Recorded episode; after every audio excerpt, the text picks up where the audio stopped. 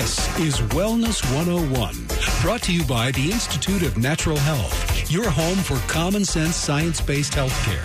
Here's your host, Dr. TJ Williams. And welcome to the show, everyone.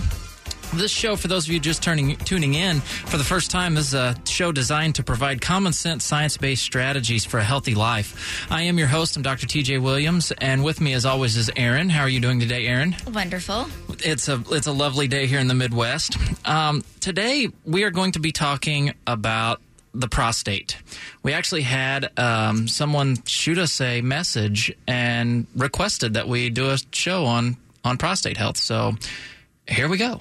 Yeah. And I think it's something that a lot of men are worried about because there isn't a lot of information out there until you have a diagnosis of prostate cancer. Pretty much. And they, they should be worried about it. I mean, prostate cancer, second leading cause of cancer death in men living in the United States. Uh, there's about 180,000 new cases and 26,000 deaths from prostate cancer in 2016 alone. I mean, Wow. Yeah, it's a it's a lot of folks. It's it's it's affecting a lot of men. Well, and that's not the only thing that can happen, right? I No, mean, it's not that's- just cancer. Correct. You can have uh, benign prostatic hyperplasia, um, which is also goes by the acronym BPH. Um, a lot of people know BPH. There's they see commercials and things like that on it. And then uh, the other one is prostatitis. Now BPH um, affects ninety percent of men By the age of 70. by the age of seventy. that and was shocking to me. But at the same time, I also, you know, my job, I go through a lot of medical records and I pretty much, I mean, it, it, it's what I see. I mean, most men, um, if they're over 70, that is something listed on their medical records. Yeah, all So- of us, all of us know someone that's been affected by it. Um, and then prostatitis is the most common reason men under the age of 50 go to see a urologist.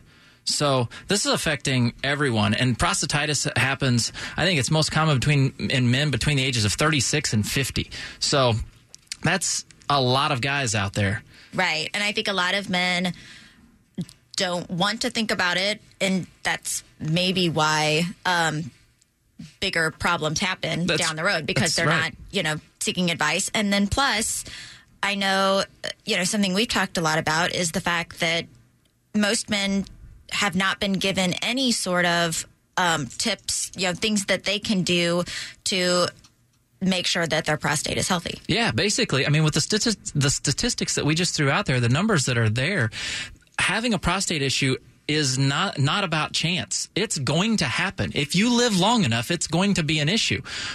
Well, way, if, if you if you do nothing, Right. If you do nothing, that's the that's the thing. So. Diet and lifestyle changes can reduce the risk of developing prostate health problems. Um, and if you're already dealing with some of these problems, there are things out there. There's herbs, there's supplements that you can use to help reduce inflammation and fight prostate enlargement and actually inhibit the growth of cancer cells. Right. And we're going to get into that a little later. First, kind of go over some of the, you know, basic information about about the prostate and some of the problems that can happen with the prostate so that you aren't just um, sitting there waiting for a problem to happen. Right, right. which, it seems that we that we do all the time. So what is the prostate? So the prostate is really it's just a gland in the male reproductive system. It's just a little bit larger than the size of a walnut. It's an exocrine gland, um, which means it's uh, it secretes fluid. Other examples of exocrine glands would be things like sweat glands and salivary glands. But the prostate gland surrounds the part of the urethra. It's a tube. The, the urethra is a tube that empties the bladder just below the bladder and above the muscles of the pelvic floor. It just kind of hides in there, and that's where it sits. So, what does it do? Do you have any idea, Erin? Well, I mean, I I understand what it does when it's causing problems. Yeah, but yes, that's true. It, it hurts. Um, so the most most important function of the prostate is producing a fluid that makes up part of the uh, seminal fluid. So it combines with the sperm cells from the testicles and fluids from other glands. Other fluids that come in here are things from the seminal vesicle and the bulbourethral gland. All these fluids come together and allow for proper functioning of the sperm cells, which is very respon or a very big part and is responsible for fertility in men. So, a lot of guys with fertility issues may have issues anywhere along there. but the muscles of the prostate play a role in reproduction. They kind of help make sure that the semen gets out of the out of the end of the penis and and expelled outward during ejaculation. So in order to prevent the semen from any, entering the bladder, the, the muscles of the prostate actually contract to prevent that. And probably the most important function, in my opinion, has to do with hormone metabolism. So, in the prostate, the male sex hormone testosterone, and we've all heard about testosterone. There are commercials on on TV about low testosterone and testosterone all the time. So in the in the prostate, the male sex hormone testosterone is transformed into a biologically active form called dihydrotestosterone or DHT. Now, DHT is this androgen hormone and androgen are male ca- characteristic sex hormones, things like DHEA, androstenedione, androstenediol, and things like that. So DHT is an androgen hormone that plays a role in puberty and it helps men develop their adult male characteristics. So, in order to work and function normally, the prostate needs testosterone. Okay, does that all make sense? Am I am I being relatively clear on that? Yes, no, that makes sense. Okay, good. When, when we were talking about this before the show, I was a little worried he was going to go way over our heads. And um, sometimes I get lost. so, yes, I'm with you so far. So, okay, so in order to work and function normally, the prostate has to have testosterone. So the regulation of the prostate comes from DHT, which is this normal uh, metabolite of testosterone. But one of the things that I want to point out is that it's been shown that men with high levels of DHT also have a higher risk of prostate cancer.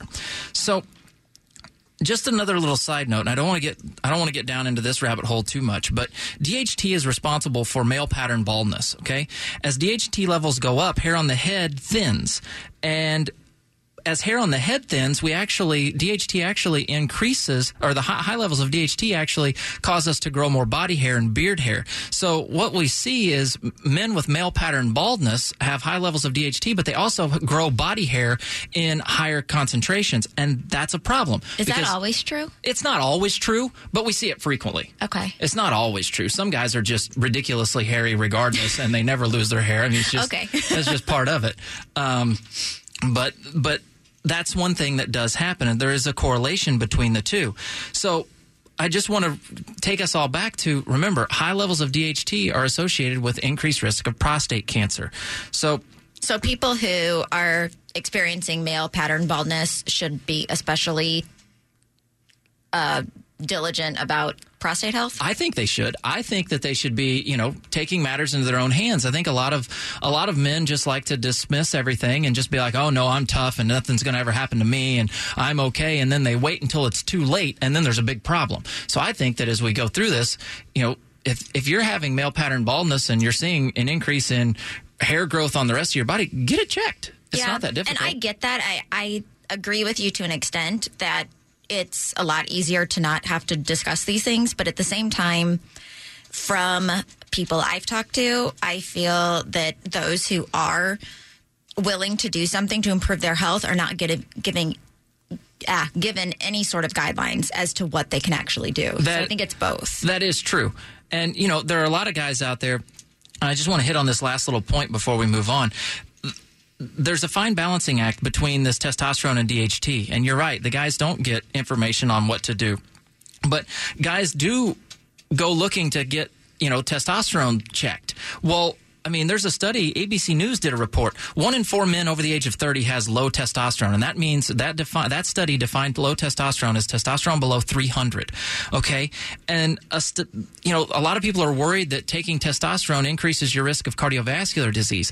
Well, it does if you're taking tons of testosterone. But if you're just taking testosterone to get your testosterone levels into normal ranges, that's where you want to be. And there's actually studies that show that there isn't an increased um, risk of cardiovascular disease disease, heart attack, stroke when doing it that way. So I digress. Get me back on track, Erin. That's all I wanted to say about that. Well, okay, so you're saying that taking testosterone is fine because I thought your point was that taking testosterone is not good if DHT is not also tested. True. You do have to test DHT. Testosterone is not always this scary thing that, that everybody's making it out to be. But it's also not the magic. But it may Pill. not be the magic pill because you can create other issues by increasing your levels of testosterone. Because if you take more testosterone, you are likely going to increase your DHT. And that could increase problems and that could increase increase risk of, of prostate, Prostate problems. problems. That's exactly right. So, all right. So, Why? I'm, and I'm sorry, No, I'm go ahead. probably going off on. Um, you said that people are seeking out uh, treatments for low testosterone. Sure. Is this generally after they've been tested, or are people just going? I mean, I guess I don't understand why someone would say. Is it just fatigue or something? Like I, I'm assuming I don't have high testosterone. yeah, so we've we've been led to believe, I think, a little bit falsely. I don't know if falsely is the word because all these symptoms kind of go together. But guys will have erectile dysfunction, and so they'll think that automatically, well, that's low testosterone, and so they may seek out to get their testosterone checked. Well. Yeah, that can be a problem, but there are a lot of other things that could cause, you know, erectile dysfunction, fatigue, uh, decrease in physical stamina, not being able to do what you used to be able to do. And those things would be concerns or issues like thyroid disorders or cardiovascular disease. So there are a lot of things out there that could be an issue. And if you're just going and checking testosterone and just taking testosterone without having these other things checked and monitored, you may be doing yourself a disservice. So is this similar to women who are having trouble, you know, fatigue, brain fog, having trouble losing weight, and they go to see their doctor and have their thyroid checked and be put on thyroid medicine? Yeah, very similar. Kind of the same thing that people are putting men on testosterone and women on levothyroxine. Right. We're just jumping immediately to a hormone, and these hormones are, are meant to be kept in a very narrow range. And if they're off, they're off for a reason. The, the, the trick is to go figure out what the reason is. Not just change the hormone. Don't just increase the hormone level because you increase one hormone, all the others have to react to it. They all interact. The whole body works together as one. We're not just a, a combination of parts and pieces that are working independently. Our whole body has to work together, and that includes our hormones. So, So, bottom line is that before you start supplementing with testosterone, you need to make sure that everything is in order. in order Yeah. and realize that if they're not fully checking everything, you could be increasing your risk for prostate problems. That's exactly right. All right, we got to take a quick break. When we come back, we're going to talk a little more in depth about the three common prostate problems uh, prostate cancer, benign prostatic hyperplasia, and prostatitis. We'll be back right after this.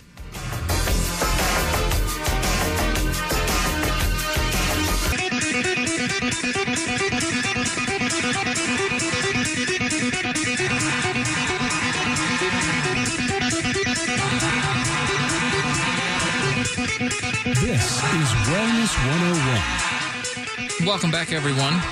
Today we're talking about prostate health and, and issues with the prostate. And when we left off, we said that we were going to come back and we are going to talk about the three most common prostate problems prostate cancer, uh, benign prostatic hyperplasia, BPH, and prostatitis. So, leading off, we're going to start with the most serious prostate cancer. So, prostate cancer, we know, has become a major public health problem, and this is just this is worldwide. It's not just in the United States. Um, this form of cancer is when malignant cancer cells form in the tissues of the prostate. Okay, so signs of prostate cancer include things like this: so a weak flow of urine or frequent urination, pain or burning while urinating, blood in the urine or semen, ongoing pain in the pelvis, back, or hips, fatigue, dizziness, shortness, shortness of breath. Okay. The risk of developing prostate cancer increases with age. There are other risk factors that increase our risk as well, um, things like family history and race. So, there's a study of age specific incidence curves, and it revealed that prostate cancer risk begins to rise sharply after a man turns 55, and then it peaks at about 70 to 74, and then the risk starts to go back down uh, slightly after that. And there are a lot of other studies out there that are autopsy studies that show that prostate cancer has a long induction period, meaning that it can be in the prostate for a long, long period of time. And many men begin to have lesions in their 20s and 30s in their prostate. The risk of cancer, prostate cancer, is approximately 60% higher in African Americans than in Caucasians, with mortality rate in African Americans being double that of Caucasians. And in all honesty, I'm not really sure why that is. I, it, it doesn't make a lot of sense to me, but uh, that's what the statistics show. Right, and it's good to be aware of. Yeah. So studies conducted as far back as the 50s determined that having a brother or father with prostate cancer increases the risk of an individual by approximately two to three fold on average. So if you if your dad had prostate cancer, you better be checking because you're two to three times more likely to have it than the general population. That's pretty stinking significant. Right. That is a lot. So in the United States, the risk of dying from prostate cancer began to decline in 1994, and that's when they, the statistics were first kept, and the mortality rate has continued to decline basically at about two, two to three percent a year. So a lot of this is contributed to uh, prostate specific antigen screening. It's a blood test called the PSA test. Um, it involves measuring very specific things in the blood. So the, this PSA test um, and guys, get this test. It's it's not that expensive. It's very important. Just ask your doctor. Hey, check my PSA. It's pretty simple to do. It's the gold standard test when testing for prostate health. Um, so, prostate specific antigen is a protein that's made by the cells of the prostate. And it's often elevated in men who have prostate cancer, but it can be elevated in other prostate problems. Things like prostatitis or BPH can also cause PSA to be elevated. There is no evidence, however, that prostatitis or BPH can lead to or lead to prostate cancer, but it is possible for a guy to have either prostate uh, prostatitis or BPH and then develop prostate cancer down the road. It is possible, but it doesn't. If you if you have prostatitis, doesn't mean that you're going to have cancer by any means. So screening. I want to talk about screening for a second because a lot of guys, I think, just don't go to the doctor, or you know, like I said before, they feel like they're too tough and nothing can ever happen to them. But screening for prostate typically happens at age 50. All guys need to go in. That's about the same time they start doing colonoscopies, that sort of stuff. Go go get these regular screenings. It's very important. But if you're at higher risk, you actually should start that screening at 40. And the people at higher risk are, like we said before, those who have a brother or a father that had prostate cancer and uh, those men who are African American. Very important. Go right. Ahead. Well, and I was just thinking, I, a lot of people, you know, you say don't go in and get evaluated. A lot of the, you know, I mean, you had gone over the signs of prostate cancer. A lot of them are things that you wouldn't jump right to assuming prostate cancer. And in most likelihood, it's probably not. Things like fatigue or, you know, back, hip, or pelvic pain. A lot of men experience that as they get older. It, right. it happens. And so I, to some extent, understand why they wouldn't assume it's prostate cancer, but just keep that in mind because you just want to make sure that it's not. but but also then again, I mean, this this goes to just going and getting a regular checkup. A lot of guys don't go get an annual physical. This is I mean, it's ridiculous. You I mean, we we go to the dentist a couple of times a year, but we can't go get an annual physical. I mean, come on. Okay. And I, and I understand what you're saying, but I also think that if you're going to a normal medical doctor, a lot of times those men are going to fare better because they aren't going to end up on a number of medications they shouldn't be on. So I think it's a double edged sword. That's so true. I understand what you're saying that they should get checked. And, you know, um, certainly in your office, you can run the test and you can check sure. them. But at the same time, I am kind of leery of saying that people should keep seeing their doctor for normal checkups because that's how you keep increasing medications. Well, that is a that is a very valid point. So, and I want to talk just a little bit more about the PSA test. I mean, it's not a perfect test. Um, we've kind of talked about the fact that you know it can be elevated in a lot of different things, but I mean, there's no real set high or low with this. There's no specific normal or abnormal for the test. A lot of doctors, we basically consider that a PSA level above four is abnormal. Um, and if it's lower than four, it's normal. The problem is there's a lot of studies out there. There are studies that show that prostate cancer, um, men who have prostate cancer rather, can have levels below four, and men who don't have prostate cancer can have PSA levels above four and significantly higher than four. So, with that being said, in general, it's a good rule of thumb. If it's above four, yeah, there, there may be something going on. Try to get that figured out and, and get to the bottom of it.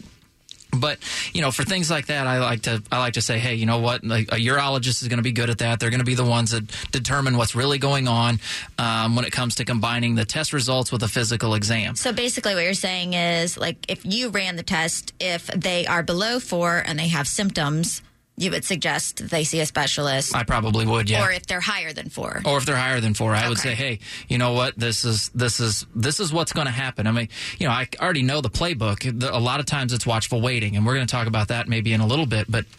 If they're above four and we send them to a urologist, the urologist is likely going to say, Hey, let's just wait a year or six months and see what it's doing. In that time, I'm going to be employing these natural things that we're going to talk about toward the end of the show Right. of what they can do to help lower that. And a lot of times the, that just lowers. And so we know we're doing something right, um, but that's going to be the game plan for sure. Um, so let's move on. You want to move on to prostatitis? Yes. All right, so prostatitis. So prostatitis is a pretty significant health issue. Um, the prevalence rates are between 11 and 16 percent, but there are more than 2 million consultations for prostatitis every year in the United States. The most common reason that men under the age of 50 go to a urologist is because of prostatitis. It generates more physician visits than BPH or prostate cancer in the United States. That's pretty profound. It is profound and it's somewhat surprising, I guess, to me because it was my understanding that BPH is more common. It is more common, but So people don't um, don't necessarily go to the doctor if they have BPH, but they will if they have the symptoms of prostatitis. yeah, so kind of. So really what it goes down to, what it boils down to rather, prostatitis is an inflammation of the prostate. A lot of times this comes with a bacterial or, or an acute bacterial infection, so they'll have pretty sharp pain. And I mean, guys, if that's an area that's painful, you're going to go figure out what in the world's going on. That's just all there is to it. Whereas BPH is a oftentimes a much more slower process, and they don't. It's such a slow, insidious onset that they don't necessarily correlate it with anything. That makes sense. So that's why it drives these visits. Because I mean, you wake up one day and everything hurts. You're going to go find out what it is, Right. And you're going to get in as quick as you can, and you're not really going to care what urologist you see. You're going to go to the fir- first one that's got an opening. Right. Okay, that makes sense. So that's what it is. There, there are different kinds. There's non-bacterial um, prostatitis that can be caused by stress and um, things like that. There's bacterial prostatitis, like I just said, that can be the result of a of a bacterial infection or sexually transmitted disease, even. And then there's prostadynia, um, which is chro- chronic prostatitis. Um, it may be bacterial or you know other things. It, it's just oftentimes an ongoing pelvic pain issue. So that's prostatitis. It's relatively short. Now BPH, this one's a little. This is a little longer longer topic. So. BPH, again, benign prostatic hyperplasia, is an enlarged prostate. We're going to spend a lot of time talking about this because this is the one issue that most men are likely to get. And Um, it sounds like less likely to seek treatment for. Yes. How funny is that?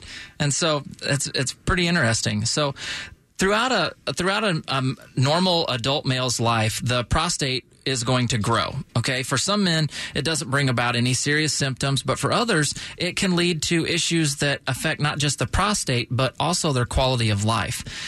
So here's another little statistic on an enlarged prostate. It affects one in five men between the ages of 50 and 60, and it's even more common the older we get. The symptoms are bothersome. Uh, they cause problems in your personal life because you can't sleep. I mean, these things, it's just a chronic ache. You, it hurts to sit, it hurts to sleep, it, a lot of stuff. And medication and surgery can actually make matters worse because sometimes it's not even necessary. So, all right, we got to take another break. When we come back, we're going to finish up talking about um, benign prostatic hyperplasia. You're listening to Wellness 101.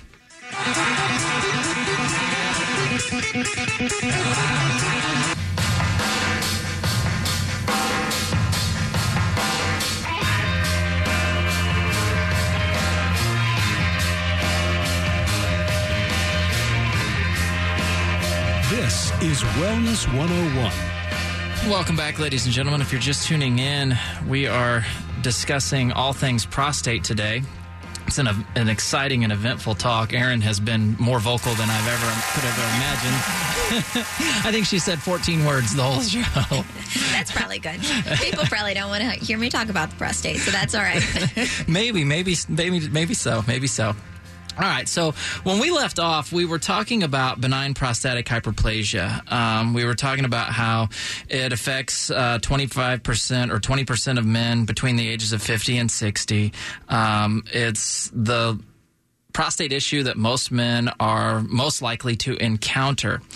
And we were just talking about, um, you know, how turning to medication and surgery can actually make matters worse, uh, especially when if the procedure isn't entirely necessary. Um, so that's where we were. Now, moving forward, so as we talked earlier in the show, the prostate gland is located just below the bladder between the rectum and the base of the penis. All right, so because the prostate wraps around the urethra, where this is what urine passes through, an enlarged prostate can cause a lot of issues with urination.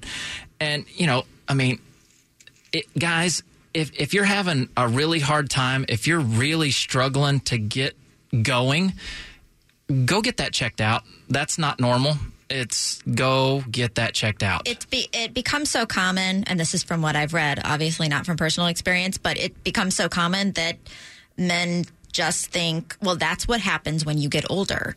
But it's and yeah, it is more common as you get older, but it's a problem, right. and it is going to lead to more problems if you don't get it. You know, if it's not addressed. Right.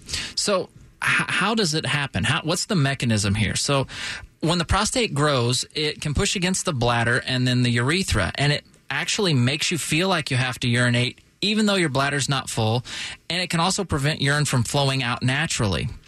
All right, the feeling becomes even stronger when the muscles at the bottom of the bladder begin tract- contracting, even when there's only a small amount of urine present. And trust me, I've I've spoken with guys that have had this issue. It is not fun when they're telling me, look, I have to, I feel like I have to go to the restroom like 25 times a day. That's a problem. Go get that checked. Someone will help you. Um, so over time, this isn't just an issue, you know, short term. Over time, the pressure actually can weaken the bladder. And because we weaken the bladder, we're not able to actually empty the bladder properly which can leave some urine behind. This can cause an increased risk of bladder infection and even these things called bladder stones. And no one wants that to happen. So I want to talk a little bit about what BPH stands for. So BPH, the word benign um, benign prostatic hyperplasia. Benign means that the growth is not cancerous. And the word hyperplasia just means that it's enlargement or abnormal increase in the cells. It's the most common non cancerous form of cell growth in men but it does not lead to prostate cancer. So, what are some of the symptoms, guys? It, it, most of us, you know, we don't we don't talk to our, our buddies about you know our, our prostate and our urinary habits. So if you're having any of these issues, go get it checked out, okay? So, issues such as frequent urination, especially at night, difficulty postponing urination. So, you're just like, oh my gosh, I have to go and I have to go right now. I can't wait another 30 minutes. Um, that's an issue. If it takes longer for urine to start flowing, despite the fact that you have an urgency to go, that having to sit there and strain to get your get the stream going, that's a problem. Straining when urinating, and that's that is a big, big issue. It's a big red flag. A weak urine flow and taking longer to finish. If you're just standing there forever and ever and ever and ever going, that's a problem too. Um, dripping and leaking after urination, feeling like the bladder is not empty. So, all of those are symptoms of BPH. Now, here's another little thing there's not always a direct relationship between the size of the prostate and the symptoms. So basically, what this means is that there are some men out there that have very enlarged prostates, but they don't really experience any symptoms. And vice versa. Other men whose prostate isn't really that large, but they have all kinds of problems associated with BPH. So, a, about a third of the men with an enlarged prostate have lower urinary tract symptoms. Um, and this can interfere with their quality of life. Um, the symptoms are very, very similar, okay, for lower urinary tract sympt- uh, symptoms. So these are things like frequent urination, especially at night, voiding problems, um, poor stream, incomplete urination. For some men, these symptoms subside over time, while for others, they actually remain the same or, or deteriorate. And if they get worse, we're talking about a potential surgical treatment here. So, this is an issue. I'm, I can not urge enough, guys. Go get this stuff checked out. It's important. Um, occasionally, men with enlarged prostates can just all of a sudden have difficulty urinating, or they can't go at all. And this is a big problem. This is requires basically a, your go to the hospital, do not collect go, do not you know collect, do not pass go, do not collect two hundred dollars. Sorry, I really messed up my Monopoly yep. reference there. Just butchered that. Dang. Um, and so anyway, that's that's you got to go to the hospital and get that taken care of right now because that can lead to all kinds of problems. Urine can back up into the kidneys and create issues. We've got to you've got to get that under control.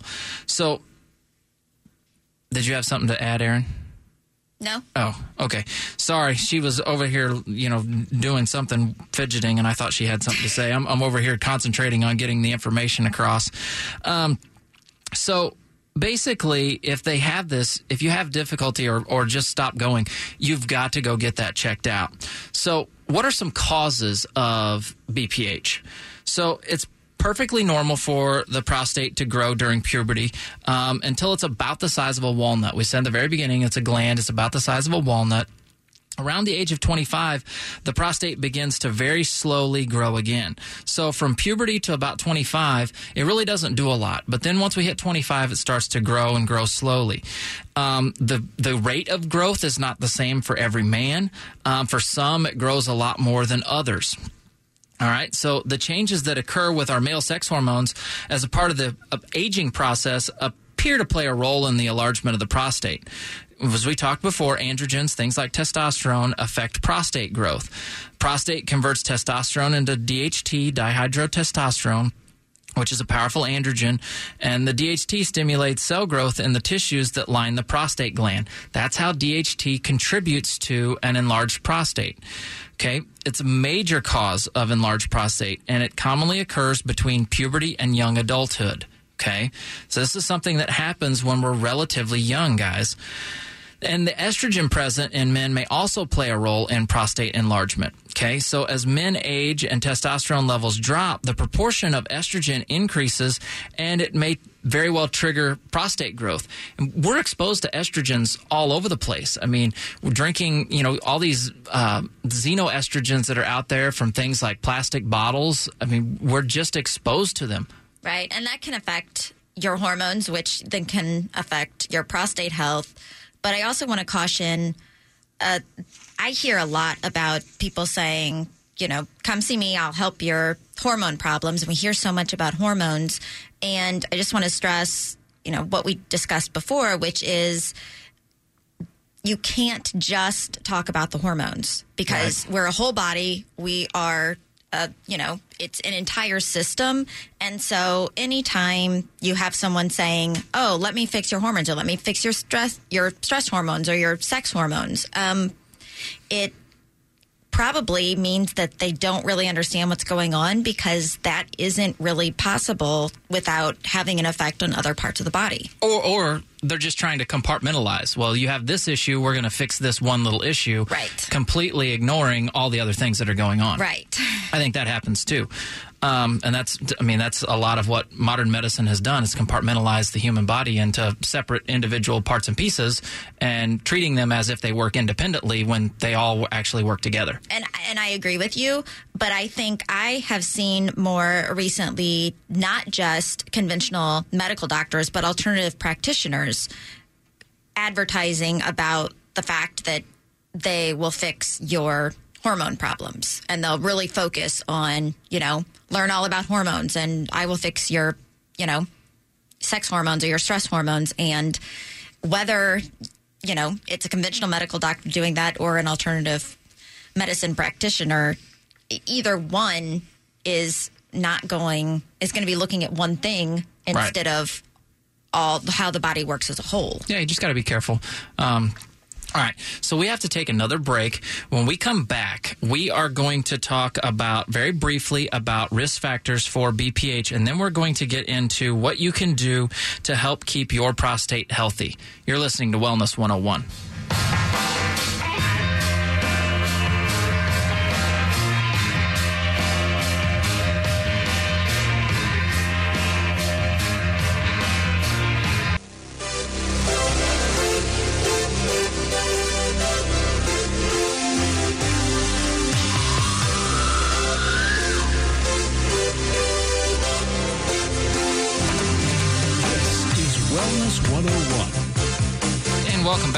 Gentlemen.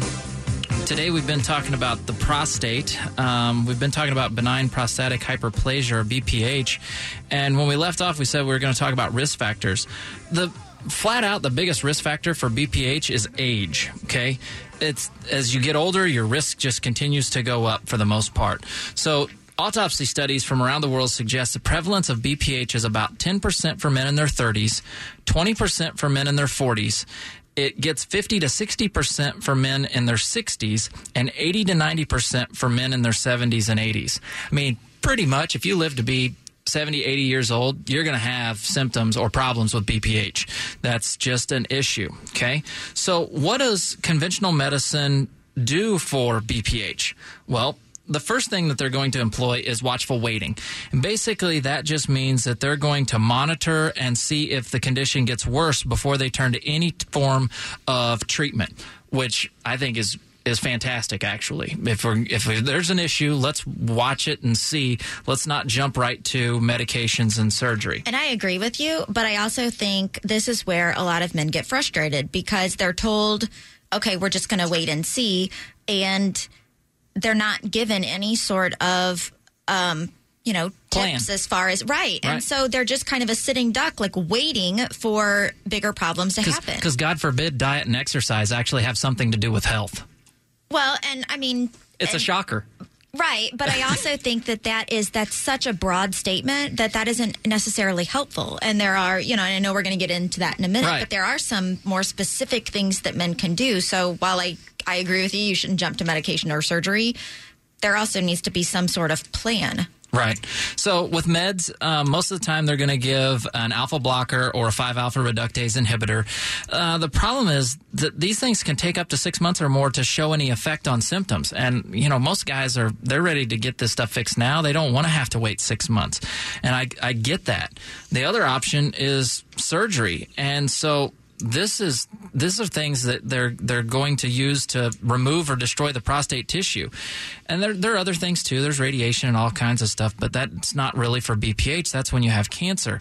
So surgery, I mean, it's it's only necessary when there are complications of, of the of the enlarged prostate that have become severe, and there's no other way to relieve the discomfort. They do a transurethral resection of the prostate. It's the most common surgery, um, and then I mean, there's a study in 2011 that 40 patients were treated with uh, this transurethral resection of the prostate, and the participants were under the age of 80 and the, after they collected all the data, basically they found that the quality of life significantly improved because of the me- of the procedure, and the impact on quality of life really didn't have anything to do with age. So there are options out there, but I mean, most likely they're going to say wait and watch it and see, and then you're left holding the bag as far as what to do. So So I have a question. Yeah. Um, so you're saying that this the transurethral resection of the prostate showed a greater quality of life afterwards. So correct. would you suggest someone going forward with that instead of watchful waiting? Um, no. Okay. I would not. But I mean, I'm not treating their individual case. I mean, their case Right. may No, be I such understand a that. It just it and, seems and the study was actually I didn't mean to interrupt, but the study was actually on um, men who had. Um, a big problem. They had a lot of issues with the BPH. It wasn't just, oh, you've got some BPH. It's just a little bit there. We notice it, and your labs indicate it. No, no, these are guys that had some serious problems. It just wasn't cancer. okay. And So, a basically, big difference. What you're saying is. Conventional medicine doesn't generally give them many options. So it's, Right. you know, either you live in pain, you take this medicine, or you have this procedure. Yep, cut, burn, poison. Yep. Okay. That's it. So what can they do? All right. So, one of the first things that they can do is make sure that they have proper nutrition in their body. At the Institute, we utilize IV nutrition. We want to fill people up and get them as nutriently, nutritionally filled as we possibly can. It's the best way to get nutrients in the body. We guarantee 100% absorption when we do it that way. Um, oral supplements are very beneficial as well. Um, but if you're going to buy oral supplements, you got to make sure that you know the source of them. You've got to know that they're the highest quality out there if you're buying them over the counter at the drugstore, you're probably wasting your money and, you know, you may actually be harming yourself. Yeah, and I just want to, I know that this is kind of off topic, but as far as oral supplements, I have had major problems with oral supplements that I had bought over the counter, never realizing that it could be an issue. But Right. there are so many different fillers that are used and binders Right. that it can cause, and the problems are things you know you wouldn't usually relate back to a supplement because you don't think of that as harming you Right. and so yeah just keep that in mind and it's the easiest way to um, avoid those problems are to make sure that you're getting it from a reputable source Right. So, first thing that we throw out there for someone that's having some prostate issues is zinc, right? Zinc has um, a, a pretty hefty role in prostate. Um, it helps with our immune function. So there's actually a study published in the uh, Indian Journal of Urology where they found that prostate cancer cases, um, the mean tissue zinc was decreased by 83% compared to normal tissue, and in BPH cases there was a 61% decrease in men's uh, in the mean tissue zinc as compared to normal tissues. So it basically is finding that guys that have prostate cancer or BPH have zinc deficiencies. Another one that we throw out there is selenium. There are a lot of benefits with selenium. It helps immune function, it helps thyroid function. There was a study that was done at the University of Arizona that evaluated the effects of selenium supplementation for skin cancer prevention, and it actually led to a 67% reduction in prostate cancer. Um, another one out there is vitamin E. It's a huge antioxidant. It's extremely important. 32% decrease in the incidence of prostate cancer if you're just taking a mere 50 milligrams of vitamin E for five to eight years. This is stuff that you have to be doing on a daily basis for a period of time. This isn't just, oh, I need to take a vitamin E pill and you take one and it's over. Doesn't work like that. Vitamin D. We all know the importance of vitamin D. Um, the vitamin D is extremely important for immune function and it helps prevent all different kinds of cancer. Lycopene is another one. It's an antioxidant. It's basically what gives fruits and vegetables their red color. Um, higher lycopene consumption is associated with a lower lower risk of prostate cancer. And then there are other things that we employ at the institute. We just go after the inflammation. We know that pretty much any condition in the human body has to do with inflammation. So we utilize things like hyperbaric oxygen therapy, pulse magnetic uh, pulse electromagnetic field therapy. We're getting ready to implement cryotherapy. Which is actually what we're going to be talking about next week. So tune in for that one for sure. We use acupuncture. I mean, go ahead, Erin. She- Right. she was ready. Well, no, I just think that inflammation is is key here, and I think that really is what a lot of prostate health comes down to. That is the reason why so many of these problems happen. And if you can get rid of the inflammation, you're going to get rid of a lot of the problems. And, you know, something that was mentioned earlier was okay, you know, you have an 80 to 90% chance after a certain age that you're going to have this issue. That's if you're not doing the things that you can to decrease inflammation, which is what we're going over now. Um, Right. you And- do have control over this. Yeah, and big food dietary changes. We talk about food sensitivities a lot. Finding out what those are and eliminating those is key. If you're not going to find out what your food sensitivities are, get rid of sugar. Get sugar and refined flour out of your You diet. know that that inflames the body. we know it inflames the body. So does so does dairy. yeah, so conventional meat and dairy. conventional meat. Got to be careful with this stuff. It's it inflames you. Um, green tea. Green tea is the number one beverage for anti-aging because it contains super high levels of antioxidants. There's actually studies in Japan that involved about 50,000 men from their 40s to their 70s where they showed that green tea consumption was associated with a dose-dependent decrease in risk of prostate cancer. That's huge. Exercise. Get off your keister. Move. A Stanford University study showed that they reviewed studies. They said that showed that 16 out of the 27 studies reported reduced risk of prostate cancer in the men who were most active, and in nine of those 16, the risk was ridiculously high. Average reduction from 10 to 30 percent of risk. That's huge. 30 percent reduced. Knowing that 90 percent of men are going to have a problem, that is massive. Um, then we have some herbs. So I don't usually ref, uh, recommend a lot of herbs because there are a lot of herb um, herb herb interactions, herb drug interactions, and I'm always very careful with those. But a couple of them out there that work very well for prostate. One is saw palmetto. Um, it can improve symptoms of BPH. Stinging nettle is another one. It's very anti-inflammatory. Um, which can be good. And change your thoughts about the immune system, right? We know that the immune system regulates a lot more than we ever once did. Right. We made it. Well, yeah, and I think um, along the same lines, it, things like we bring this up before, but even you know light exercise and meditation, things to lower your stress levels. Yeah, yoga will make a huge difference, and it actually decreases inflammation in the body. Yep. All right, guys. Well, that's about all the time we have to, for today. I want to thank you for tuning in. If you have questions, please visit our Facebook page at the Institute of Natural Health or visit our website at theinstituteofnaturalhealth.com. You can message us, follow us on all our social media, call us 314 293 8123 for Wellness 101. This is Dr. TJ. Thanks for listening.